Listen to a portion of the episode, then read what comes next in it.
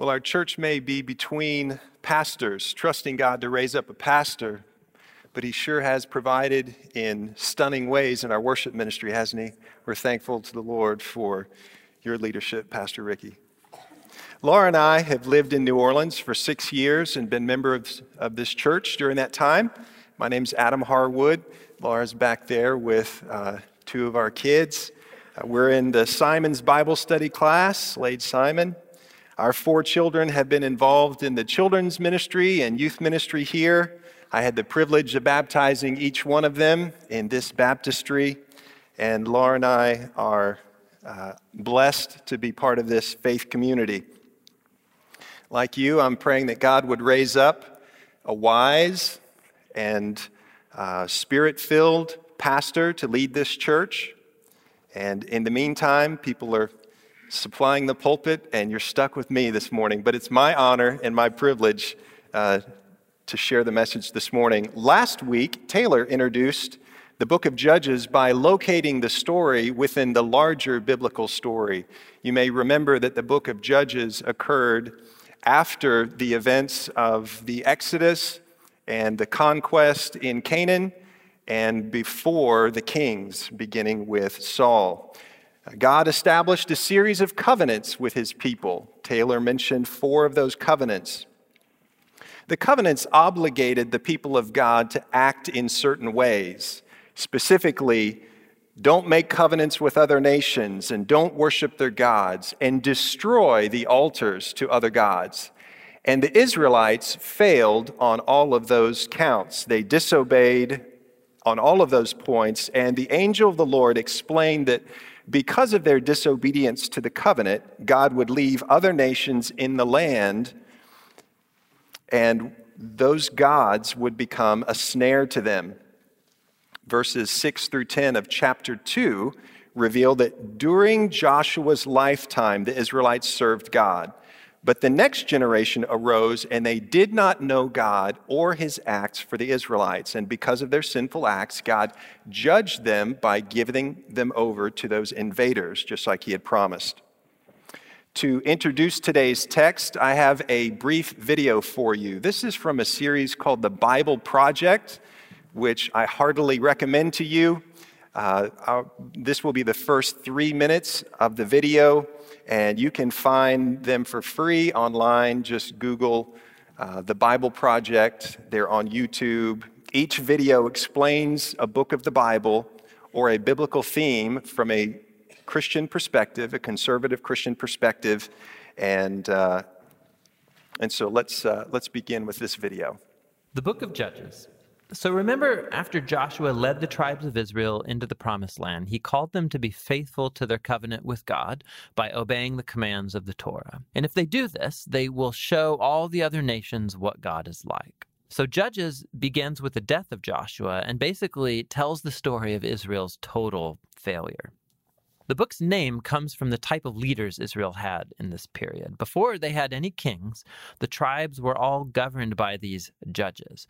Now, don't think of a courtroom. These were regional political military leaders, more like a tribal chieftain. And you need to be warned the book of Judges is very disturbing and violent. It tells the tragic tale of Israel's moral corruption, of its bad leadership, and basically how they become no different than the Canaanites. But this sad story is also meant to generate hope for the future. And you can see this in how the book's designed. There's a large introduction that sets the stage for Israel's failure as they don't drive out the remaining Canaanites. Then the large main section of the book has stories about the growing corruption of Israel's judges. And the progression here shows how Israel's leaders go from pretty good to okay to bad to worse. The concluding section is really disturbing and shows the corruption of the people of Israel as a whole. So let's dive in and we can explore each part a bit more. The opening section begins with the tribes of Israel in their territories in the Promised Land. And while Joshua defeated some key Canaanite towns, there was still a lot of land to be taken and lots of Canaanites living in those areas. And so chapter 1 gives a long list of Canaanite groups and towns that Israel just failed to drive out from the land. Now, remember, the whole point of driving out the Canaanites was to avoid their moral corruption and their way of worshiping the gods through child sacrifice. God had called Israel to be a holy people, and that does not happen. Chapter 2 describes how Israel just moved in alongside the Canaanites and adopted all their cultural and religious practices. And it's right here that the story stops. For nearly a whole chapter, the narrator gives us an overview of everything that's about to happen in the body of the book. This part of Israel's history, the narrator says, was a series of cycles moving in a downward spiral. So Israel became like the Canaanites, and so they would sin against God. So God would allow them to be conquered and oppressed by the Canaanites, and eventually the Israelites would see the error of their ways and repent. So God would raise up a deliverer, a judge from among Israel who would defeat the enemy and bring about an era of peace. But eventually Israel would sin again and it would all start over. This cycle provides the literary design and flow for the next main section of the book. It gets repeated for each of the six main judges whose stories are told here. This is uh, this video series is called the Bible Project. So Judges one and two record an incomplete conquest of the land. The Israelites coexisted with the Canaanites and began to adopt their ways, like the video explained. And when that happened, God gave them over to be invaded and oppressed. And then when they finally cried out in repentance, God raised up a judge who would be a military leader and they would experience peace. Before we read our text, which will begin in Judges chapter 2, verse 16, recall that the word judge is used differently in this portion of the Bible than we use the word today. Uh, normally, when we use the word judge, we think of someone in a black robe who's presiding over a court. We might think of someone, do you recognize this face? If you're 30 or older, you probably will. This is Judge Wapner from the 1980s reality TV show. He has been replaced for the next generation by Judge Judy, who is in her 23rd year of syndication. Someone told me recently that uh, she makes as much money each year as LeBron James. I don't know if that's true, but if you're in syndication for two decades, that's very possible. Um, uh, this is not the kind of judge we're talking about. This is also not Supreme Court judges. Uh, this is a picture of our current Supreme Court, and we're also not talking about this judge, Judge Barry Ashe of the Eastern District of Louisiana. Isn't that an impressive photo? Judge Ashe, are you here this morning? He's at a judge's conference. He might not be here because I mentioned to him that I might just show his picture.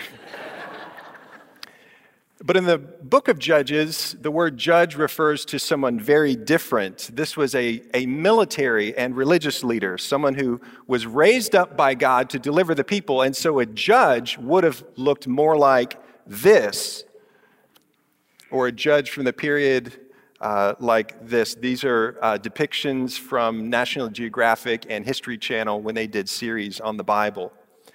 So the book tells the story of 12 judges people who were anointed by God to deliver the people uh, from invading nations. And as we'll see in future sermons, just because they were judges and just because they were raised up by God and delivered people didn't mean they always made good choices.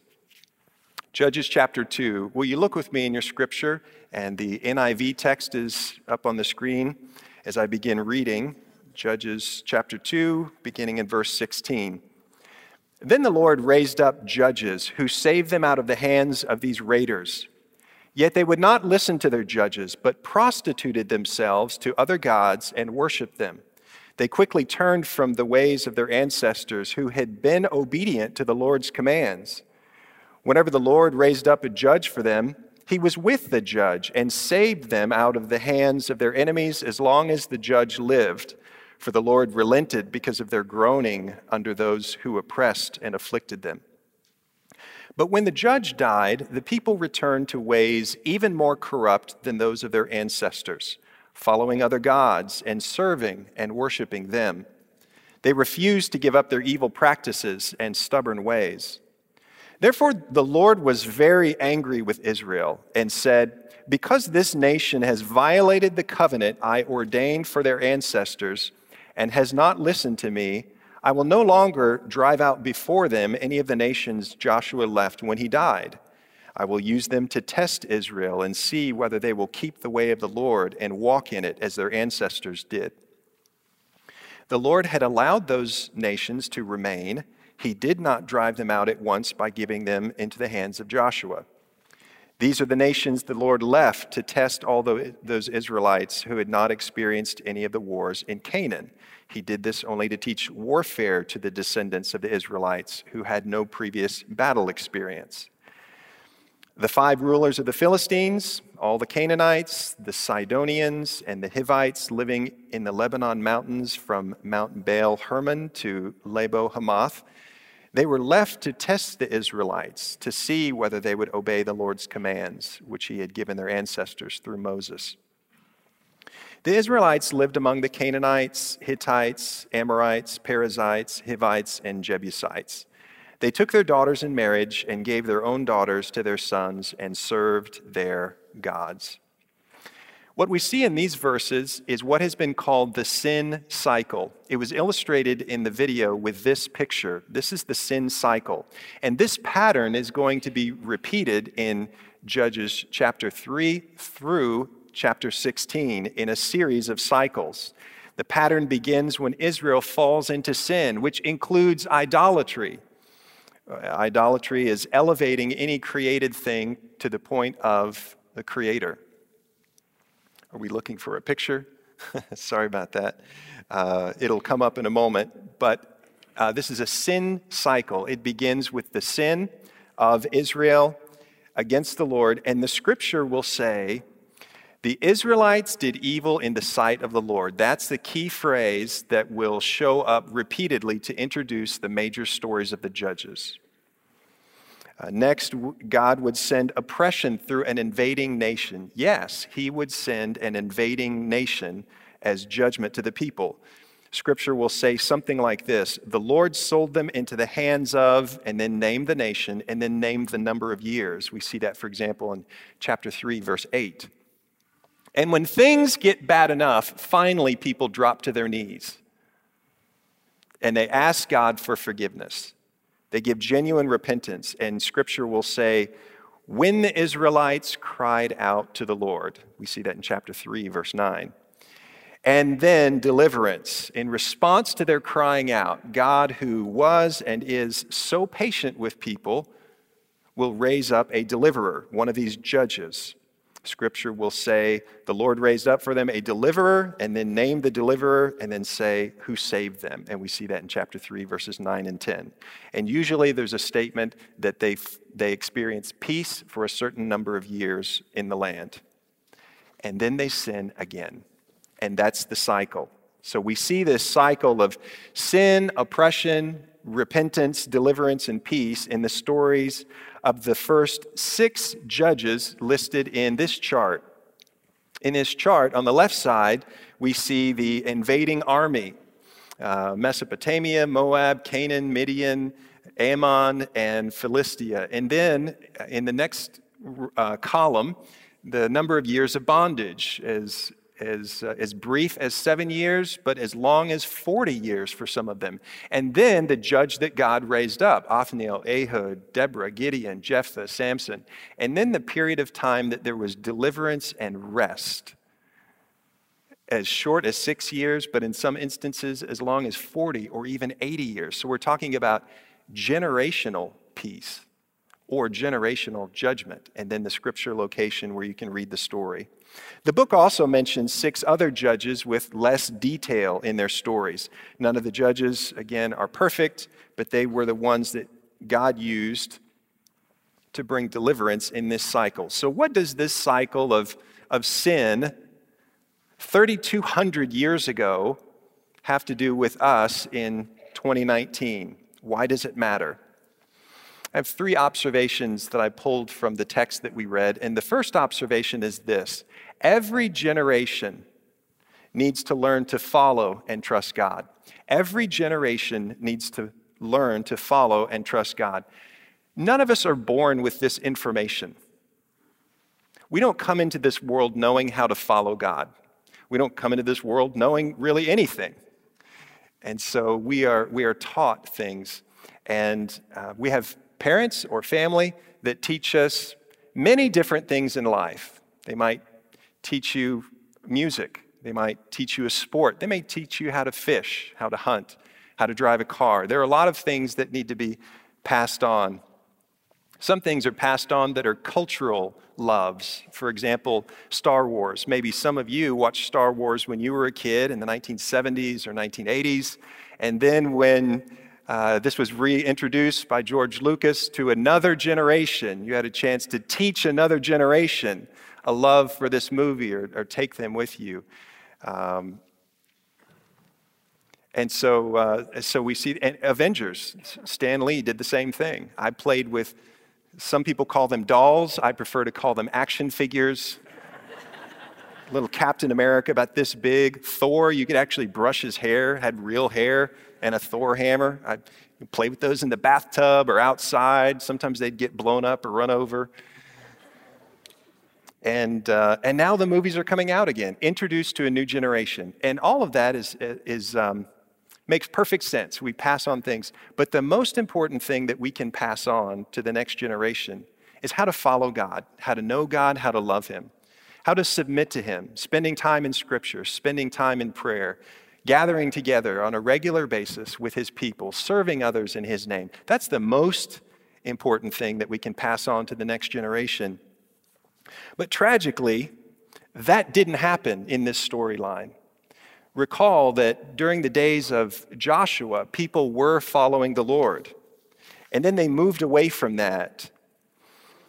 Uh, verse 17, for example, chapter 2, verse 17 says, they quickly turned away from the ways of their ancestors who had been obedient to the Lord's commands. You see that? They quickly turned away. Their ancestors, their parents, their grandparents, their great grandparents, had been faithful to the Lord and to his covenant. And they turned away from that. Every generation is responsible to God, not only to teach the next generation, but to God Notice how that, that sin cycle didn't happen in three days. It wasn't sin, judgment, repentance, deliverance in a three day cycle. It was generational. 20 years of judgment before there was finally deliverance. 40 years of peace before God finally brought judgment. So it's true that we can experience this in a, in a micro way in our life, in a small way because we certainly do experience God's judgment, his loving judgment that could bring us to repentance. And when we repent, he will deliver us. But it's also true that what we see here is uh, this large scale generational sin cycle. So we all we all have this responsibility for the next generation, and we're learning from and passing things on to the next generation. So let me ask who in your past followed God in a way that you could imitate? Who are your godly examples? Who modeled for you how to love God and how to love other people? Who modeled Jesus for you? Maybe it was a pastor. Maybe it was a parent. Maybe it was a grandparent. Maybe it was a college minister, a youth minister. I was blessed to have many godly examples in and around my life. One of them was named, is named Charles Lillard. Charles was the Baptist Collegiate Ministries director at the University of Central Oklahoma, where I went to college in the early 1990s. He is a gentle man with a, a humble servant's heart and salt and pepper hair who led by his actions and his example more than by his words. He incarnated for me the traits of Jesus as a loving shepherd who cared for people. So, who was that person in your life? Who is that person in your life that you're learning from? And if you don't have a person you can point to, ask God to raise someone up.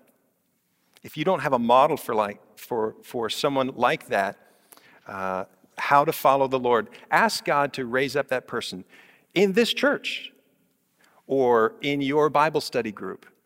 Maybe that person is in your care effect ministry or, or in your workplace. Ask God to raise that person up for you. And If you're an adult, you are that person to someone else. You may not even realize it. You say, I'm not a, I'm not a model. I'm not a pastor. I'm just a school teacher. I'm just a banker. I'm just a. If, if you're here, you're viewed as a follower of Jesus. Right? So you are a model for someone else in the next generation. Every generation needs to learn to follow and trust God. Second observation is this uh, God acts in the world relating and responding to our actions. What do I mean by that? In chapter 2, verse 16, God raised up a judge. Why is that? Verse 18 tells us. Verse 18 says, He relented because of their groaning. The Israelites were groaning like they groaned after 400 years of slavery in Egypt. Listen to Exodus chapter 2, verse 24. God heard their groaning, and he remembered his covenant with Abraham, with Isaac, and with Jacob. Same concept. In Judges 2:18, the Lord relented because of their groaning. The word behind relented has the idea of, of a deep breath. It's as if the Lord said, said this. he relented. He relented because of their groaning. The English Standard Version translates the verse The Lord was moved to pity. He was moved to pity. The Hebrew word can mean to comfort or console oneself or one another, or to relent or to regret in the sense that you're sorry that something happened. The Lord is sorry that they are undergoing this judgment. You say, how can God be sorry about something? The same way he was sorry in Genesis chapter 6 when he saw the sins of his uh, people that he had created. And scripture says that uh, he regretted making mankind. The same word is used in 1 Samuel chapter 15 after Saul repeatedly disobeyed God, and the Lord said, I regret making him king. Now, don't misunderstand, God is unchanging and unmoving in his character and in his nature. He's always been holy, he always will be holy. He's always been loving, he always will be loving. He is unmoving and unchanging in his character and in his nature. But this text and many other texts say that this unmoving, unchanging God relates and responds to his creation. And that, that includes us. He relates and responds to people. God is not a, a fixed, unmoving God, but he relates to his creation and he expresses emotion and he responds to our actions. So God saw human sin. In response, he said he was sorry he made us. God saw Saul's rebellion. In response, he said he was sorry he made Saul king. And God saw the Israelites suffering under a foreign invader, the invader who was there because of their sin. And in response, God had pity on them and he sent a deliverer. God acts in the world relating and responding to our actions. Uh, verses 19 through 21 tell us that God became very angry with Israel over their sin. Um, uh, one indication of his anger is that typically when he refers to Israel, he refers to them as my people. My people. These are my people. But here, he calls them this nation. It's sort of like parents with their kids. My son, you know, when things are going well, it's my son or my daughter. And when, when they're in trouble, it's this child. And this, and this is exactly the way the Lord is talking about Israel. This nation, God acts in the world relating and responding to our actions. This should motivate us to pray and to live for Him. If, if in fact, God responds according to things that happen on this earth, for good and for bad, judging sin, but bringing deliverance when we ask and when we call out to Him, that should change my prayer life. And that should change the way that I live. Because there's a loving, holy Creator who knows and sees and hears all things. And He responds to our groaning according to his will, and he responds to our actions. Third observation, and then we will close. Third observation God sometimes tests his people. God sometimes tests his people. You say, where do you, where do you get that? Three times in six verses, Scripture says God tested his people. Chapter 2, verse 22, chapter 3, verse 1, and chapter 3, verse 4. Now, uh, let me clarify testing isn't temptation. A test is different than temptation. God tests us, Satan tempts us. A temptation is an enticement to sin. Adam and Eve were tempted in the garden by the serpent. The goal was to get them to sin. They did. So the serpent won that round, right? Uh, Satan tempted Jesus in the desert. Satan was wanting the Son to uh, disobey the Father, but he was faithful. He passed that test. Uh, Jesus was sinless, yet he was tempted. Being tempted isn't a sin. How we respond to the temptation is what matters. But James chapter 1 tells us God doesn't tempt anyone, and he's not tempted by sin. God doesn't tempt us, but God does test us. That's how the story of Abraham's call to sacrifice his son Isaac begins. Genesis chapter 22, verse 1 the Lord tempted, excuse me, the Lord tested, the Lord tested Abraham. See how easy it is to confuse the two? Genesis 22 verse 1, the Lord tested Abraham. So God doesn't tempt us, entice us to sin, but He does at times test us. You say, well, if God knows everything, including the future and everything about us, why would God test us? The test isn't for God, the test is for us. It's to reveal to us whether or not we will be faithful.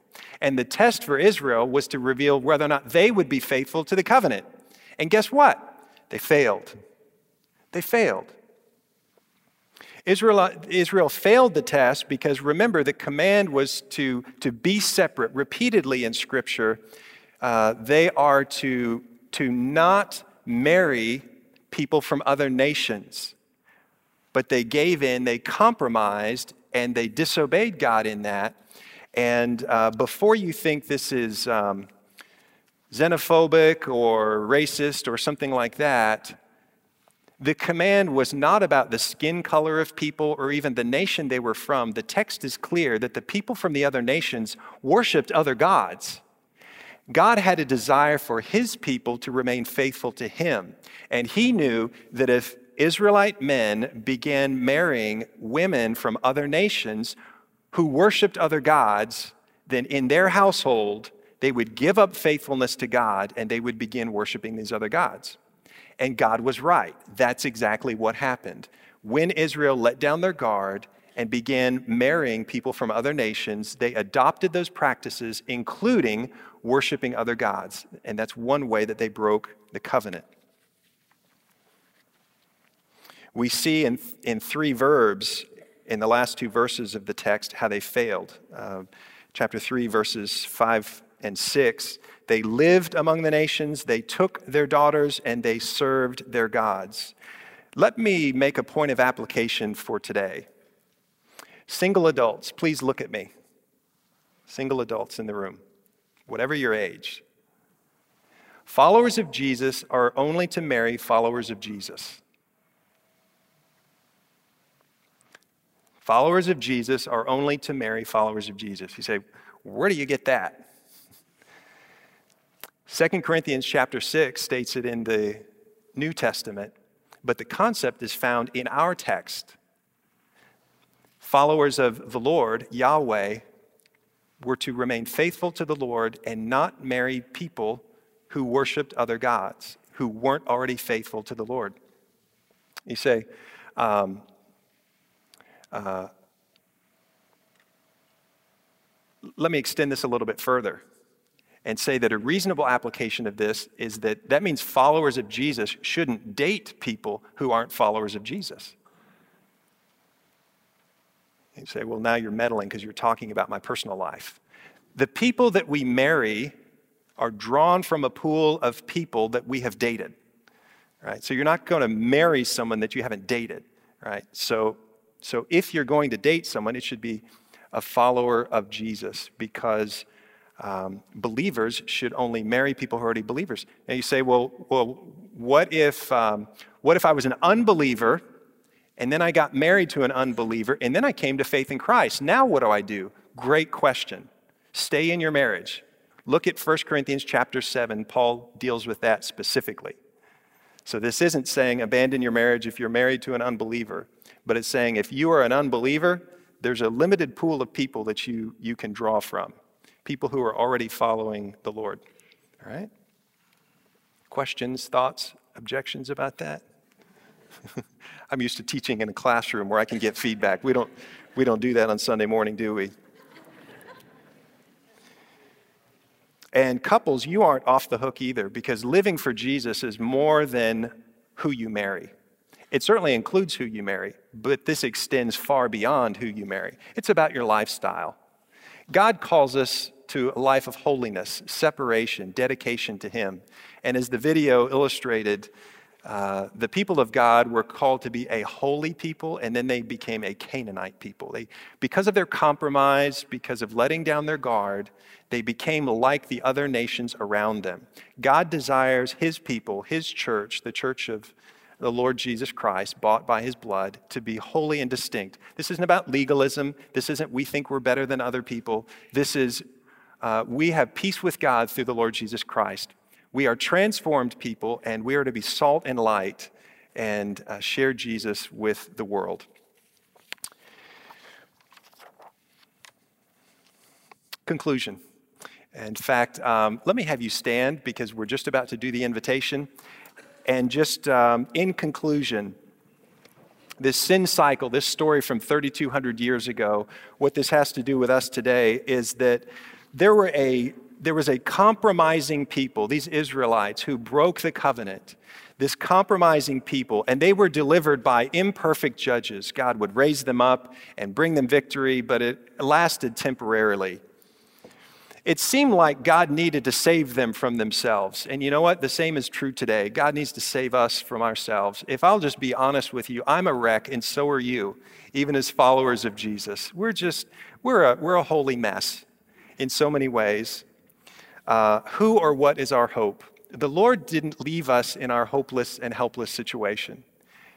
God, by His grace, fills us with His Spirit he gives us His word. He surrounds us with other believers so that we can stumble heavenward, follow, following Jesus. God, God can bring us to a life of holiness. God can bring us uh, to Himself. 1,200 years after the episode in the book of Judges, uh, the perfect judge is revealed. The promised one, Jesus, who gave his life uh, to reveal the Father, to teach us about the Father, to teach us about the kingdom of God, and ultimately to give his life as a sacrifice for our sin, and then be raised by the power of God, and then send the Holy Spirit to indwell us and empower us to be faithful witnesses of Jesus. Let me invite you during this time of response that if you have never trusted Jesus to be your Lord and Savior, that is your greatest need. Doesn't matter if you're single, married, younger, older, employed, unemployed, your greatest need is to have peace with God through the Lord Jesus Christ. For the rest of us who are followers of Jesus, if you have already trusted Christ, are you living for Him? Are you aware that every generation needs to learn how to follow God? Uh, this next generation didn't have the benefit of some of the godly teachers and mentors that you had in your life. Are you investing in the next generation, your kids or someone else's kids or kids in the neighborhood? And are you aware that God responds to our actions? He watches, He sees, He knows, He loves, but He responds to our actions, good and bad, in this world. And He does bring testing on His people to reveal our faithfulness to Him. So, in this time of response, if you need to come to faith in Christ, if you have questions about that, if you want to make a decision about being baptized, joining the church, or have one of the pastors pray with you, would you come now as we sing this morning?